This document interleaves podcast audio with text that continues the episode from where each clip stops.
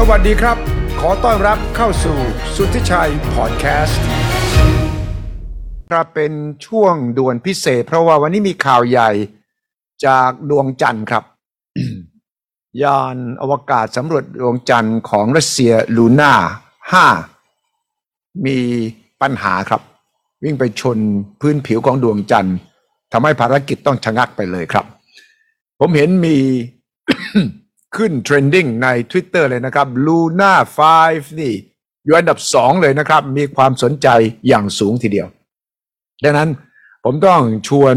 คนที่เขาติดตามเรื่องดวงจันทร์ภารกิจของประเทศต่างๆ คุณกรณ์ทองวิริยะเวตกุลครับ น้องกรณ์ครับ มาเล่าให้ฟังว่าภารกิจครั้งนี้สำคัญสำหรับรัสเซีย เพราะว่าตามข่าวเนี่ยเป็นครั้งแรกในเกือบ 50 ปีเลยนะครับ ที่รัสเซียกลับมาทำกิจกรรมเรื่องสำรวจดวงจันทร์ ขณะเดียวกันที่น่าสนใจคืออินเดียครับ อินเดียก็มียานสำรวจดวงจันทร์อยู่ใกล้ ๆ บริเวณนั้น แล้วก็เตรียมที่จะร่อนลง วันที่ 23 สิงหานี่แหละครับวันพุธฉะนั้นเราจะเห็นรัสเซียอินเดียเนี่ยนัดกันที่ดวงจันทร์ แล้วก็จะไปเจอกัน แล้วก็ไม่ได้เจอกัน อินเดียกับรัสเซียกับจีนกับอเมริกาเรื่องแข่งกันไปดวงจันทร์นี่น่าสนใจมากครับ สวัสดีครับน้องกรณ์ครับ สวัสดีครับ สวัสดีครับอาจารย์ครับสวัสดีครับ วันนี้ข่าวใหญ่เลยนะผมเห็นใน Twitter เทรนด์ขึ้นเลยนะ แล้วข่าวทั่วโลกเลยใช่ไหมเรื่องของใช่ครับลูน่า5ของรัสเซียเนี่ยครับ ครับอ่าใช่ครับเอ่อภารกิจนี้นี่จริง ๆมีข่าวมาตอนคืนเมื่อวานอืมค่อนข้างด่วนนะฮะว่าแบบเอ่อทางรัสเซียออกแถลงครับว่าตัวยานเนี่ยมีเหตุฉุกเฉินเกิดขึ้นในระหว่างจุดเครื่องยนต์ครับแต่ก็ยังไม่ไม่ได้ออกมายืนยันอืมเมื่อวานฮะว่าเกิดปัญหาอะไร ทีนี้เพิ่งมีข่าวออกมาเมื่อช่วงบ่ายๆของวันนี้ครับว่าภารกิจลูน่าเออลูน่าเป็น 25 นะฮะลูน่า25 ครับ ที่เดินทางไปเนี่ย สรุปก็คือตัวยานนะครับเอ่อตกกระแทกพื้นผิวดวงจันทร์ไม่ได้ลงจอดอย่างที่ควรจะเป็นตามแผนฮะลูน่า25แสดงว่าเอ่อเขาตั้งชื่อนี่มันเกี่ยวอะไรกับเบอร์เลขหมายแล้วมันเป็นภารกิจแรกใน40-50ปีเลยใช่ไหมของรัสเซีย ใช่ครับ คือทางของรัสเซียเนี่ยครับ ตัวภารกิจนี้เขาตั้งชื่อเพื่อให้มันดำเนินตามรอยของโครงการลูน่าที่ถ้าย้อนกลับไปครับ ภารกิจล่าสุดคือลูน่า24 เกิดขึ้นตอนปี 1976 ก็คือเกือบ 47 ปีที่แล้วเลยลูน่า24 เนี่ยนะอืมใช่ครับ คือตัวโครงการลูน่าเนี่ยครับ เกิดขึ้นจะเรียกว่าเป็นมรดกที่มาจากยุคของสมัยโครงการอพอลโลเลยนะฮะ ในตอนนั้น คือรัสเซียก็ต้องการจะไปลงจอดบนดวงจันทร์ที่ยังเป็นสหภาพโซเวียตอยู่นะครับ ก็แข่งกับฝั่งสหรัฐเนี่ยแหละฮะโดยตัวยานลูน่าเนี่ยก็คือส่งเป็นยานแบบไม่มีมนุษย์ไปก่อน ไปเรียนรู้วิธีการลงจอด จะคล้ายกับโครงการเซอร์เวเยอร์ของฝั่งสหรัฐนะฮะซึ่งภารกิจล่าสุดคือลูน่า 24 เมื่อ 47 ปีที่แล้ว ตอนนั้นก็เก็บตัวอย่างหินกลับโลกมาได้นะฮะ ครับแล้วหลังจากนั้นมาเนี่ยรัสเซียจริง ๆ มีแผนนะฮะว่าจะกลับไปดวงจันทร์อีก ครั้งแรกเลยเนี่ย คือปี 1992 นะฮะที่โครงการลูน่า25 เนี่ย มีถูกผุดขึ้นมาเป็นครั้งแรกครับแต่ตอนนั้นก็ไม่ได้ไป แล้วก็มีไอเดียขึ้นมาอีกหลายรอบเลยฮะอืมมีอยู่ครั้งหนึ่งช่วงประมาณปี 2010 ตอนนั้นคือวางแผนอะไรเรียบร้อยแล้วนะฮะ แต่ว่ารัสเซียส่งยานลำหนึ่งชื่อยานโฟบอสกรัน ส่งไปแล้วมันเกิดข้อผิดพลาดอยู่ในวงโคจรโลกไงครับ ไปไม่ถึงดาวอังคารอ่าคพรัอบภารกิจหนึ่งผิดพลาดปุ๊บ มันเลยกลายเป็นว่าภารกิจอื่น โดนสั่งแบบได้รับผลกระทบไปด้วยเลย เรื่องของการเงินด้วยเรื่องของการต้องมาตรวจสอบความปลอดภัยกันใหม่ ก็เลยทำให้ต้องรอเนี่ยฮะ จนถึงปีนี้กว่าที่รัสเซียจะกลับไปดวงจันทร์ได้ครับ ครับ ข้อผิดพลาดทางเทคนิคมันเป็นยังไงมีคำอธิบายไหมว่าที่ ไปชนกับพื้นผิวของดวงจันทร์ แล้วมันเป็นทางขั้วขั้วพวกใต้ครับขั้วใต้ใช่ใช่ไหมครับก็เป็นจุดใช่เลยครับใกล้ๆกับของยานจันทรา จันทรายานจันทรายานสามเดียสามเนี่ยนะจะลงเหมือนกันเหรอบริเวณใกล้ๆกันเลยครับใช่ครับ คือตำแหน่งที่ทั้งสองภารกิจเนี้ยครับ วางแผนจะไปลงจอด คือที่ขั้วใต้ของดวงจันทร์ เพราะว่าตรงขั้วใต้ของดวงจันทร์เนี่ยจริง ๆ ภารกิจ อย่างของสหรัฐนะฮะ ก็วางแผนจะส่งอาร์ทิมิสสามเดินทางไปสำรวจด้วย เพราะตรงนั้นเนี่ย มันเคยมีคนสำรวจนะฮะเป็นยานของอินเดียนี่แหละ เมื่อปี 2007 ไปเจอว่ามันมีน้ำอยู่ที่บริเวณนั้นนะครับอืมทั้งที่อยู่ในใต้หลุมอุกกาบาตที่แบบไม่เจอแสงอาทิตย์ส่องมาเป็นสี่พันล้านปี แล้วก็น้ำจำนวนมากที่อยู่ใต้พื้นผิวนะครับ ซึ่งมันเป็นทรัพยากรที่ดีมากๆ สมมุติถ้าอนาคตเราจะส่งยานแบบ ไปลงจอดเอามนุษย์ไปตั้งถิ่นฐานบนดวงจันทร์เนี่ยครับ เราก็ไม่ต้องส่งน้ำจากโลกไป ไปขุดเอาน้ำจากบนนั้นไม่ใช้ได้เลยนะฮะใช่ซึ่งตัวของรัสเซียเนี่ยครับ ที่มันมีปัญหาเกิดขึ้น คืออมต้องเท้าความอย่างนี้ครับว่าภารกิจรัสเซียถูกวางแผนไว้คร่าวๆนะครับ จะลงจอดวันพรุ่งนี้อ่าฮะเนื่องจากว่าแบบเออยานรัสเซียปล่อยทีหลังยานของอินเดียนะครับ แต่จรวดเขาตัวจรวดโซยูสเนี่ย มันทรงพลังกว่า ยานสามารถเดินค่ะยานสามารถเดินทางไปถึงแบบถึงดวงจันทร์ได้เร็วกว่ากันอืมแต่ปัญหามันมาเกิดขึ้น ตอนที่พอยานถึงดวงจันทร์ปุ๊บวงโคจรมันยังไม่ได้สมบูรณ์แบบครับ ทีมวิศวกรต้องมีการเดินเครื่องยนต์เพื่อให้ตัวยานเนี่ย มันค่อยๆปรับวงโคจรกลับมา ครับ ซึ่งแต่ปัญคำว่าหา smash ปูน smash พาดหัวที่หนังสือพิมพ์สื่อฝรั่งอ่า smash ครับเข้าไปปะทะกับเอ่อผิวพื้นผิวของดวงจันทร์กันเลยทีเดียว ครับ คือตอนนี้สาเหตุที่รัสเซียแจ้งคร่าวๆ คือยานแหลกสลายจากการพุ่งชนดวงจันทร์อืมซึ่งถ้าตีความจากสิ่งนี้ครับ ก็คือเป็นไปได้ว่าตัวยานเนี่ย เกิดสูญเสียการควบคุม แล้วอืมมันก็เลยหลุดจากวงโคจรเดิม แล้วก็ไปพุ่งชนกับดวงจันทร์ครับแต่รัสเซียยังไม่ได้เปิดเผยดีเทลแบบรายละเอียดที่แบบที่ควรรู้นะครับ ว่าแบบ เออเป็นข้อผิดพลาดจากโปรแกรม เป็นข้อผิดพลาดจากตัวอุปกรณ์บนยานที่แบบทำงานผิดพลาดครับหรือแบบเป็นที่ส่วนไหน คือตอนนี้เรารู้แค่ว่า ตัวยานจะต้องปรับวงโคจรครับ แต่มันในระหว่างที่ปรับเนี่ยมันมีปัญหาเกิดขึ้นอืมแล้วปัญหาดังกล่าวก็เลยทำให้ตัวภารกิจเนี่ยฮะมันจบลงด้วยการพุ่งชนกับดวงจันทร์อืมอืมมีคนก็แซวเลยนะ เพราะว่ารัสเซียทำสงครามกับยูเครนอยู่บอก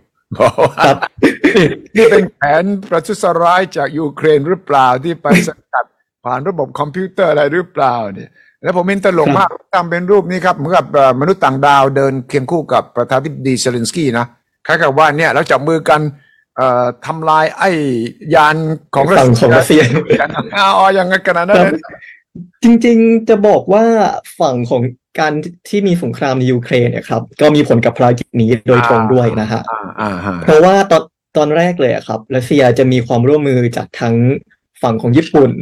ฝั่งขององค์การอวกาศยุโรปด้วยอืมอืมคือฝั่งยุโรปถึงขั้นแบบให้ข้อเสนอเลยครับ ว่าเอาจรวดไอภารกิจลูน่า25 เนี่ย ไปปล่อยกับจรวดของเขา ใช้เทคโนโลยีจากฝั่งของยุโรปที่ถือว่ามัน จะเรียกว่าล้ำสมัยกว่าฝั่งของรัสเซียก็ว่าได้นะฮะอืมแต่พอมันมีเรื่องสงครามมาปุ๊บกลายเป็นทุกประเทศก็คว่ำบาตรเลยฮะความร่วมมือในตรงนี้ก็โดนหั่นทิ้งเลยมตอนที่ปล่อยยาเนี่ยครับ จริงๆผู้อำนวยการของฝั่งที่รัสเซียเนี่ย ก็มีออกมาพูดในแถลงการณ์เลยครับครับว่าการเดินทางครั้งนี้เนี่ย คือรัสเซียยอมรับครับว่ามันไม่ได้ล้ำเหมือนแต่ก่อน เพราะว่าต้องใช้ของที่ทำเองในประเทศอืม ต้องเอาองค์ความรู้จากภายในทั้งหมดเพื่อเอายาเนี่ยฮะไปลงจอดอืมดังนั้นมันก็เลยแบบมีน้ำหนักมากขึ้น ไอรถสำรวจที่จะเอาไปเนี่ย ก็เอาไปไม่ได้ เพราะว่าน้ำหนักมันเกินด้วยนะฮะอืมฮึครับครับ แล้วก็แน่นอนว่าก็คนก็ต้องเปรียบเทียบระหว่างจีนกับรัสเซียนะ เรื่องปฏิบัติการไปหาดวงจันทร์เอาอินเดียก่อน อินเดียเนี่ยครับเขาก็จะลงอินเดียนี่โครงการไปดวงจันทร์ของเขาอ่ามาหลังสุดไหม หรือว่าเขาทำมาก่อนหน้านี้แต่ว่าเพิ่งมาปรากฏเป็นข่าว อินเดียเนี่ยถ้าเทียบกับฝั่งของรัสเซียฝั่งของจีนนะครับ อินเดียถือว่าเป็นชาติที่มา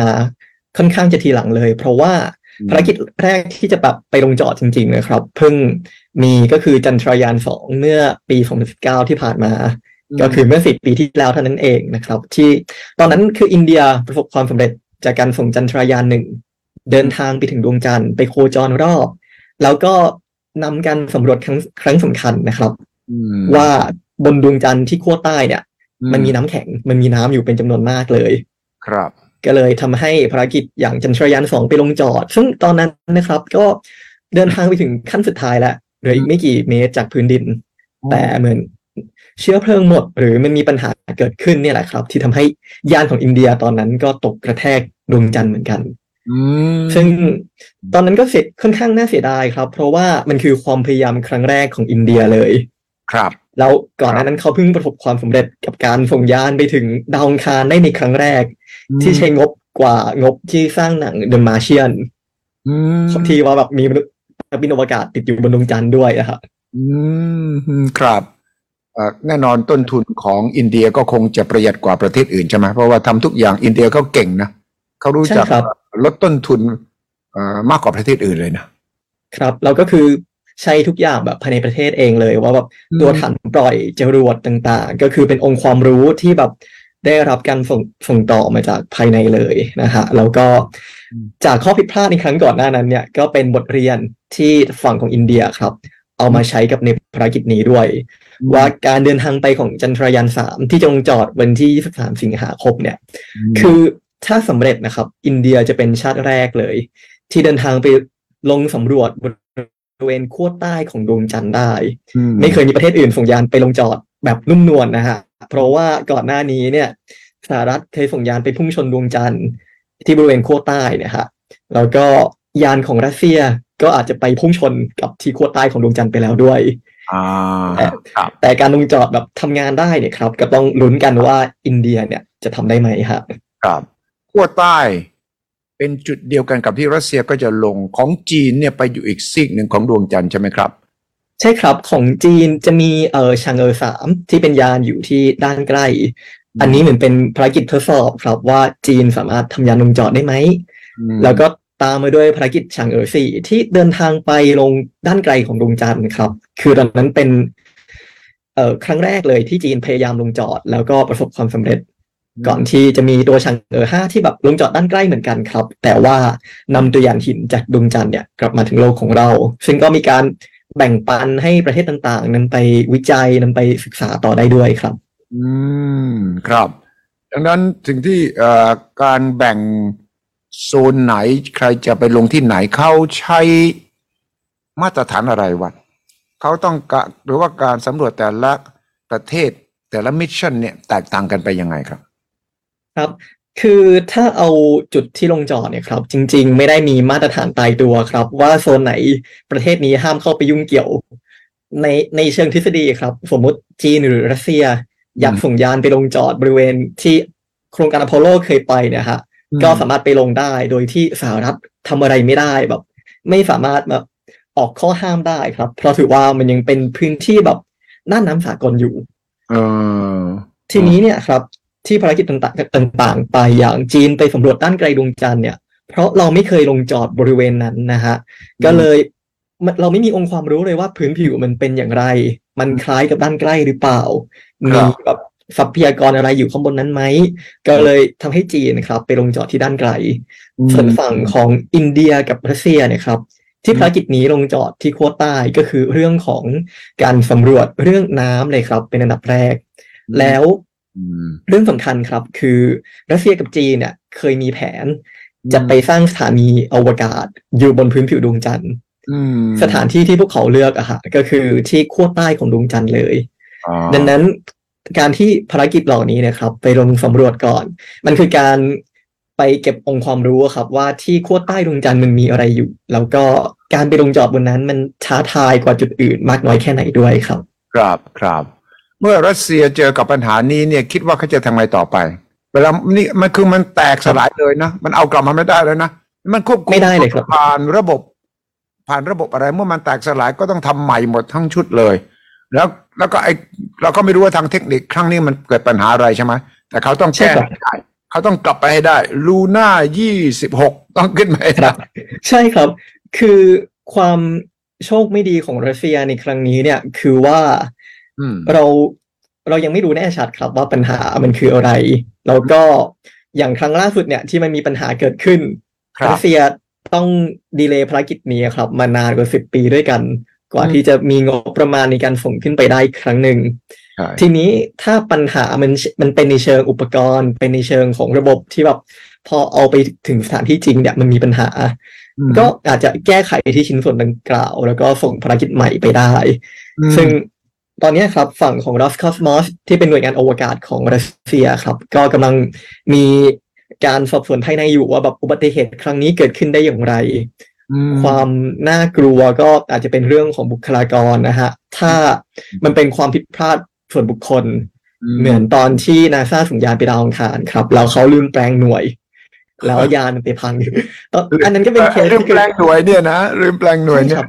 เออ ที่ที่เวลาแบบอาจารย์บอกในห้องเรียนนะครับ ว่าเราต้องแปลงหน่วยทุกครั้ง ซึ่งมันเคยเป็นปัญหาจริง ๆ ที่เสียยานแบบมูลค่าแบบร้อยล้านดอลลาร์สหรัฐไปแล้วครับตอนนั้นโอ้นั่นไงมันโอ้โหมันต้องลงโทษใครอะเออไอ้ก็ใช่ครับมันไม่ควรจะผิดเนี่ยนะ ครับ แล้วฝั่งของรัสเซียเนี่ยก็ไม่รู้เหมือนกันว่าจะกระทบแค่ไหนด้วยครับ เพราะว่าจริง ๆ เนี่ย แผนรถแมพของเขาคือลูน่า26 จะเป็นยานโคจรเฉยใช่ๆ เพื่อไปเตรียมความพร้อมครับ ให้ลูน่า27 เนี่ย ไปลงจอดที่ด้านไกลของดวงจันทร์ไปลงด้านเดียวกับที่จีนไปสำรวจเลยใช่ก็ก็เลยไม่มีความแน่ชัดครับว่าภารกิจเหล่านี้เนี่ยที่ตามเดิมครับจะต้องเสร็จให้ทันภายในทศวรรษนี้ มันจะเกิดขึ้นได้จริงหรือไม่ครับอืมครับแน่นอนสงครามยูเครนก็มีผลกระทบทั้งงบประมาณทั้งความร่วมมือ ไม่มีผลต่ออันนี้ด้วยใช่ไหมสถานีอวกาศที่ไอค รับเอ่อระหว่างประเทศที่รัสเซียถอนตัวหรือยังไง มันไปกระทบยังไงอ่าถ้าอันนี้ก็คือเป็นเรื่องของตัวสถานีอวกาศนานาชาติครับ ที่ว่าใช่มันเป็นความร่วมมือของ 16 ประเทศครับ มีเจ้าใหญ่ ๆ ก็คือสหรัฐ มีรัสเซีย ญี่ปุ่น แคนาดา แล้วก็องค์การอวกาศยุโรปอืมปัญหาที่ตามมาคือตอนที่มีสงครามเกิดขึ้นแรกๆเนี่ยครับ ฝั่งรัสเซียก็วางแผนที่จะถอนตัวออกมาเลยเออเคยมีไอ มีไอเดียถึงขั้นจะแบ่งโซนสถานีที่เป็นของรัสเซียเนี่ยครับ ตัดแบ่งแยกออกมาเลย ครับอืมีคนไปทำแอนิเมชันแบบก็เรียกว่าค่อนข้างปั่นด้วยนะฮะว่าแบบถ้าแยกออกไปมันจะบินออกไปได้อย่างไรอืมซึ่งก็ก็ในปัจจุบันนี้ครับยังไม่เกิดขึ้นจริง แล้วก็ฝั่งของรัสเซียเนี่ยอืมจริง ๆ จะเรียกว่ามันเป็นปัญหาในฝั่งของระดับรัฐบาลต่อรัฐบาลนะครับ ที่ว่า ทั้งสองประเทศเนี่ยก็ก็มีความไม่ลงรอยกันอยู่ในหลาย ๆ ประเด็น แต่พอเป็นภารกิจการสำรวจอวกาศเนี่ยครับ นักบินรัสเซียยังมาขึ้นบินกับตัวยานคริวดากอนของ SpaceX จากฝั่งของสหรัฐอยู่อ่านักบินของสหรัฐก็ยังมีขึ้นบินกับยานโซยูสของรัสเซียอยู่เช่นกันครับ มันยังเป็นอยู่พออยู่ภายใต้การสำรวจอวกาศเนะครับอืมันมันคือเพื่อผลประโยชน์แก่โดยรวมฮะว่าทั้งสองประเทศนี้ ยังมีสัญญาต่อกันและกันอยู่ แล้วก็ไม่มีเหตุอะไรที่จะต้องเอาเก้าอี้ของนักบินคนนี้ออกไปครับอืมแต่ว่าทั้งสองประเทศก็มีแผนรับมือไว้เหมือนกัน ว่าถ้ามันมีเหตุอะไรเกิดขึ้นบนโลกเนี่ยครับเขาสามารถย้ายเก้าอี้จากอีกยานหนึ่งไปยานของประเทศตัวเองได้อ่าเขามีแผนรองรับอยู่ แผนสำรองใช่ครับอืมในกรณีที่การเมืองข้างล่างมันมีปัญหาจริง ๆ นักบินก็ไม่ต้องไปลงในประเทศที่เขาอาจจะเผชิญกับเหตุที่แบบ อาจจะเป็นอันตรายหรือมีปัญหาต่อบนโลกได้ด้วยค่ะครับ ดังนั้นกรณีของดวงจันทร์ที่เกิดขึ้นกับรัสเซียนี้มันจะนำไปสู่ความร่วมมือที่ใกล้ชิดกว่านี้ไหมระหว่างประเทศต่างๆ ที่จะไปดวงจันทร์ด้วยกัน ที่ผ่านมามีความร่วมมือเรื่องสำรวจดวงจันทร์ประสานกันยังไงบ้างไหมครับ ถ้าเอาภารกิจการไปดวงจันทร์จริง ๆ ครับ ตั้งแต่อดีตมาเลย มันจะเป็นประเทศนั้นๆ ส่งไปแบบเดี่ยวๆมากกว่าครับ ก็คือฝั่งของสหรัฐอย่างที่ทราบกันครับว่าก็เดินทางไปตั้งแต่ยุคก่อนอพอลโลอีกนะฮะ ที่แบบไม่มีมนุษย์ไปด้วยจนถึงปัจจุบันครับฝั่งของจีนก็จะไปเองครับส่วนในปัจจุบันเนี่ยครับในยุคนี้ก็จะมีเป็นโครงการอาร์ทิมิสนะฮะที่ ทางสหรัฐอเมริกาเนี่ยกำลังวางแผน ที่จะส่งมนุษย์เดินทางกลับสู่ดวงจันทร์อีกครั้งหนึ่งอืมในเดือนพฤศจิกายนปีที่กำลังปี 2024 ที่จะมาถึงนี้นะฮะอืมซึ่งภารกิจนั้นมันตามมาด้วยเรื่องของสนธิสัญญาตัว Artemis Accord Artemis ที่เขาเปิดให้ครับ เขาเปิดให้ชาติต่างๆ มาลงนามความร่วมมือกันได้ว่าเราจะสำรวจดวงจันทร์ร่วมกันอืมแบ่งปันเรื่ององค์ความรู้และอาจจะรวมถึงแบบภารกิจ การทำงานร่วมในเรื่องแบบ อาจจะไปถึงขั้นเศรษฐกิจอวกาศอะไรอย่างนี้ได้เลยนะฮะอ่าฮะอืมซึ่งสัญญาตรงเนี้ยครับ มันน่าสนใจเพราะว่ามีฝั่งที่เซ็นเนี่ยก็คือจะเป็นประเทศที่ค่อนข้างเข้ากับสหรัฐได้ แน่นอนครับ ว่าก็จะไม่มีจีน ไม่มีรัสเซียอืมแต่ก็จะมีประเทศที่น่าสนใจอย่างสหรัฐอาหรับเอมิเรตส์ที่เซ็นสัญญากับฝั่งของสหรัฐด้วย แล้วก็ลงนามกับฝั่งของรัสเซียกับจีนในการไปดวงจันทร์ด้วยเหมือนกันฮะอืมซึ่งของไทยตอนนี้ก็ยังไม่ได้มีการลงนามกับฝั่งไหนนะฮะในจากข้อมูลในปัจจุบัน แต่ความความน่าสนใจของภารกิจที่ลูน่า25เนี่ยครับ ประสบปัญหาขึ้นมามคือทำให้อำนาจต่อรองของรัสเซียเนี่ย น่าจะได้รับผลกระทบไปไม่น้อยเลยมนั่นสิเพราะอืมเพราะถือว่าในยุคนี้นะครับ ผู้เล่นหน้าใหม่ที่ขึ้นมาแล้วแบบยึด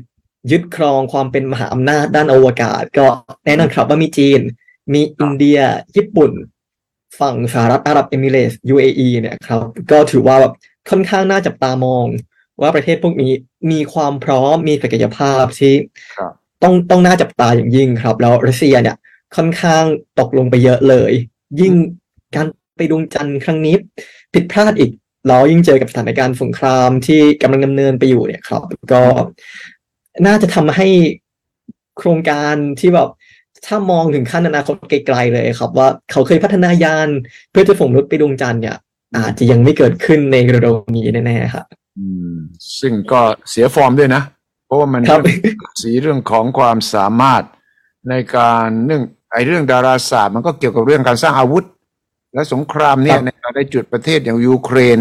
ซึ่งตอนหลังก็สามารถไปส่งโดรนไปถล่มหลายหลายๆจุดสะพงสะพานในรัสเซีย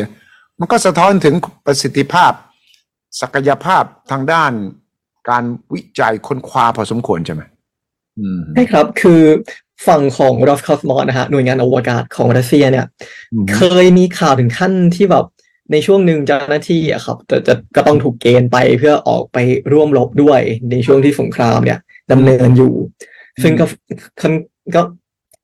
พูดค่อนข้างพูดยากครับเพราะว่าในเชิงการสำรวจและวิจัยเนี่ย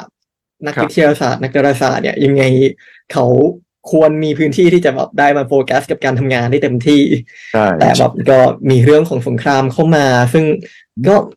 กระทบต่อการทำงานในหลาย ๆ ภาคส่วนครับ ถึงแม้ว่ารัสเซียเนี่ยจะมีจรวดอย่างตัวจรวดโซยูสที่ถือว่าแบบมีประสิทธิภาพมีความน่าเชื่อถือแบบอันดับต้น ๆ ของโลกอะฮะอืมแต่ยิ่งมีภาวะสงครามมีเรื่องของการคว่ำบาตรกัน การร่วมมือในการทำภารกิจอวกาศ การวิจัย หรือแบบความร่วมมือที่จะนำต่อไปสู่ภารกิจในอนาคตเนี่ย คือแทบจะแบบแทบจะเป็นไปไม่ได้เลยฮะด้วยสถานการณ์ในปัจจุบันนะครับ ครับขณะที่จีนนี่รุกหน้าไปเยอะเลยใช่ไหมครับ ถ้าเทียบกัน ใช่ครับคือจีนเหมือนมีข่าวล่าสุดมาด้วยครับ ว่าเขาก็อยากส่งมนุษย์ไปลงดวงจันทร์มนุษย์ภายในปี 2030 คือส่งคนไปด้วยเลยครับมต่อยอดจากความสำเร็จของทั้งโครงการฉางเอ๋อที่ส่งยานไปลงจอดบนดวงจันทร์ได้แบบเขามีสูตรในการไปดวงจันทร์แล้วครับอืมแล้วยังมีปัจจุบันมีภารกิจอย่างเซินโจที่ส่งนักบินอวกาศขึ้นไปสถานีอวกาศเทียนกง ทำภารกิจระยะยาวอยู่นอกโลกได้แล้วครับ ครับอืมจีนค่อนข้างเติบโตอย่างรวดเร็วในภารกิจการสำรวจด้านอวกาศ แล้วข้อมูลของจีนเนี่ยไม่ค่อยถูกเปิดเผยได้ด้วยฮะว่าแบบเขาไปถึงไหนแล้วอยู่ดีๆเปิดมาปุ๊บอะจีนพัฒนายานลำใหม่ได้ พัฒนาสถานีอวกาศแห่งใหม่ได้อืมถือว่าเป็นเป็นมันจะแตกต่างจากยุคของอพอลโลครับ ที่ว่าเราได้เห็นสหรัฐพลาด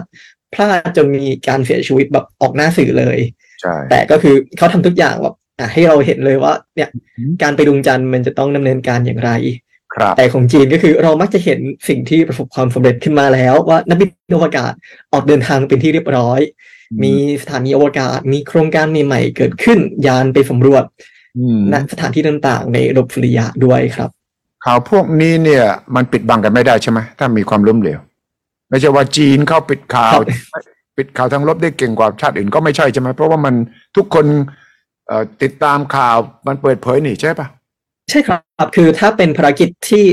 ออกเดินทางจริง ๆ เนี่ยอืมแทบจะไม่สามารถปิดข่าวได้เลย เพราะว่าอืมนอกจากฝั่งของนักดาราศาสตร์จากชาติอื่น ๆ ที่คอยจับตาแล้วเนี่ยครับครับ ก็ยังมีแบบนักดาราศาสตร์สมัครเล่นที่อาจจะตรวจจากตัวคลื่นวิทยุเองก็ได้เออ หรือใช่แบบส่องกล้องดูก็ได้ครับเออทุกวันนี้เนี่ยคือมันปิดอะไรแทบไม่ได้เลยครับ เราส่งอะไรขึ้นไปเหนือจากเส้นกามันไลน์เนี่ยครับมันถูกตรวจได้โดยแบบอุปกรณ์ทั้งภาคพื้นทั้งจากดาวเทียมของครับนานาประเทศได้เลยครับไม่มีความลับนะ เพราะว่าครับไออวกาศนี่มันกว้างกว้างใหญ่ไพศาลนัก ใครจะสามารถไปเอาฝ่ามือปิดฟ้าได้นะ เป็นไปไม่ได้เลยครับ ด้วยปัจจุบันหรือแบบ เอาจริง ๆ มันจะเกี่ยวข้องกับทฤษฎีที่แบบคนอาจจะพูดถึงกันในยุคก่อนนะครับ ว่าแบบสหรัฐไม่เคยไปดวงจันทร์จริง ๆ ซึ่งคือมันมันก็ก็ก็ยังเป็นสิ่งที่ถูกพูดถึงกันอยู่ครับ แต่ก็มันก็เป็นเรื่องยากครับที่ในอดีตเราจะปิดปากคนจำนวนแสนกว่าคนที่มีความร่วมมือในโครงการในยุคนั้นนะฮะว่าแบบเรากำลังทำเรื่องลงโลกนะ แต่คุณห้ามเอาไปแฉต่ออะไรอย่างนี้ครับไม่ได้เป็นไปไม่ได้ ครับดังนั้นเราต้องลุ้นกันใช่ไหมว่า วันที่ยี่สามวันพุธเนี่ยของอินเดียจันทรายานจะลงยังไงใช่ไหมครับ อ่าใช่ครับเขาเคยก่อนหน้านี้ห่างกี่ปีครับกับเมื่อสามกับจันทรายานหนึ่งสองเนี่ยครับอ่าถ้าเป็นภารกิจที่ลงจอดเนี่ยครับคือจันทรยานสองก็เมื่อสี่ปีที่แล้วนี่เองครับผมจะจำได้ดีเลยเพราะว่าตอนนั้นเพิ่งเข้าปีหนึ่งแล้วมันเตรียมลงจอดเลยเลยแบบจำภารกิจนี้ได้ว่า คือผมจำบรรยากาศในห้องควบคุมตอนนั้นได้เลยครับ ว่าอืมคือเราเห็นสัญญาณตัดกลับไป แล้วสีหน้าทุกคนเครียดเนี่ย คือรู้แล้วฮะว่าภารกิจน่าจะล้มเหลวอืมแต่แต่ผู้อำนวยการของภารกิจเนี่ยก็เหมือนออกมาพูดฮะว่า จากวันนั้นเนี่ยเราก็จะลุยต่อ เราจะกลับไปดวงจันทร์อีกครั้งหนึ่งอ่าแล้วก็สี่ปีถัดมาครับ ตอนนี้อินเดียอยู่ห่าง แค่ไม่กี่สเต็ปจากการลงไปลงจอดบนดวงจันทร์แล้วฮะอืม ประวัติของการสำรวจดวงจันทร์ของอินเดียนี่ก็ไม่มีอะไรผิดพลาดหนักหนาใช่ไหมครับ ก็จริง ๆ มีแค่จันทรยานสองครับ ที่จะเรียกก็ผิดถ้าอยู่ในนิยามของผิดพลาดก็คือใช่ครับว่ายานไปลงจอดทำภารกิจไม่ได้ แต่ตัวยานเนี่ยถือว่าใกล้มากๆใกล้กับการทำให้มันสำเร็จได้แล้วอืมและเชื่อได้เลยครับว่าไอ้ข้อผิดพลาดที่เกิดขึ้นวันนั้นนะครับ น่าจะโดนเอาไปทบทวนซ้ำ เพื่อให้มั่นใจแล้วก็เอาจริงๆตัวโครงสร้างของยานนะครับ มีคนไปวิเคราะห์มาว่าเขาได้เสริมความแกร่ง ในจุดแบบตัวจุดลงจอด มีทำเครื่องยนต์สำรองไว้ เพื่อมาชดเชยครับ ว่าทั้งแก้จากซอฟต์แวร์ด้วยแก้จากฮาร์ดแวร์ ที่มันครับเคยพลาดไป เพื่อให้มั่นใจครับว่าการไปสำรวจครั้งนี้เนี่ย มันมีโอกาสสำเร็จมากกว่าไม่สำเร็จค่ะอืมครับเอ่อ แต่ละประเทศเหล่านี้นอกจากมีภารกิจดวงจันทร์แล้วเนี่ยก็มีภารกิจดาวอังคารทุกประเทศเหมือนกันใช่ไหมเอาจริง ๆ ถ้าอย่างอินเดียมีครับ อินเดียปัจจุบันมีภารกิจชื่อมังคลายานค่ะ เป็นยานที่โคจรอยู่รอบดาวอังคาร จีนก็มีภารกิจเทียนเวินที่เดินทางไปถึง ทางสหรัฐอาหรับเอมิเรตส์ก็มีภารกิจโฮปครับที่เดินทางไปโคจรอยู่ในปัจจุบันนะฮะอืมรัสเซียเนี่ยจะค่อนข้าง เอ่อเราต้องยอมรับนะฮะว่ารัสเซียมีมีภารกิจที่เป็นความร่วมมือจริง ๆ ก็จะเป็นตอน 2016 ที่ฝั่งยุโรปเดินทางไปสำรวจนะฮะครับ ซึ่งก็เอาเอาจริงๆรัสเซียค่อนข้างตามหลังในภารกิจการสำรวจแบบอวกาศลึกอืมนะฮะอืมค่อนจะจะพูดว่ากินบุญเก่าประมาณนั้นก็ได้ ว่าแบบในกาลครั้งหนึ่งเขาเคยเป็นเจ้าแห่งการสำรวจทั้งจักรวาลของเราทั้งรูปสุริยะของเราได้ แต่ในปัจจุบันโฟกัสในการสำรวจเนี่ยก็คือเป็นการส่งมนุษย์ขึ้นไปสู่อวกาศ โคจรอยู่รอบโลกเป็นหลัก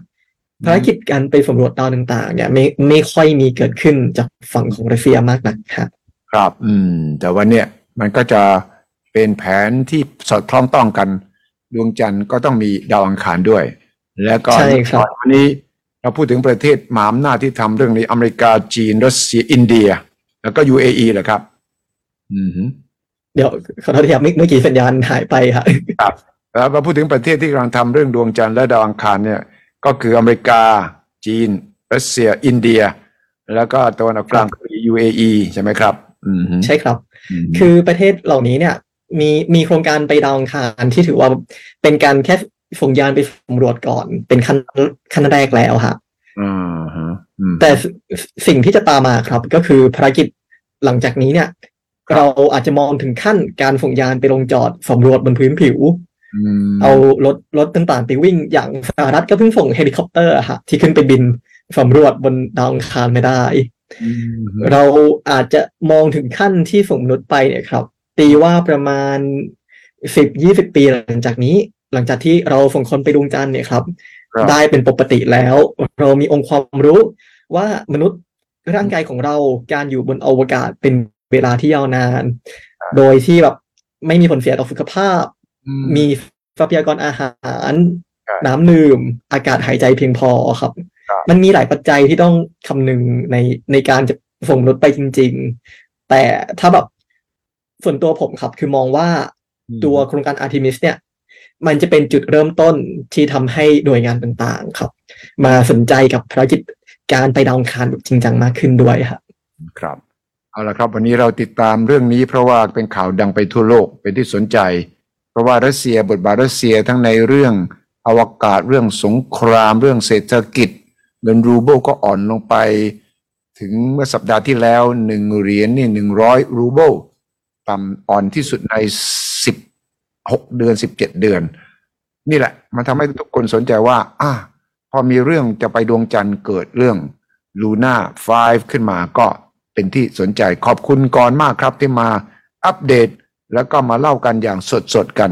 ทันทีของครับครับครับขอบคุณอาจารย์ด้วยครับขอบคุณครับคุณกรณ์ครับ สวัสดีครับ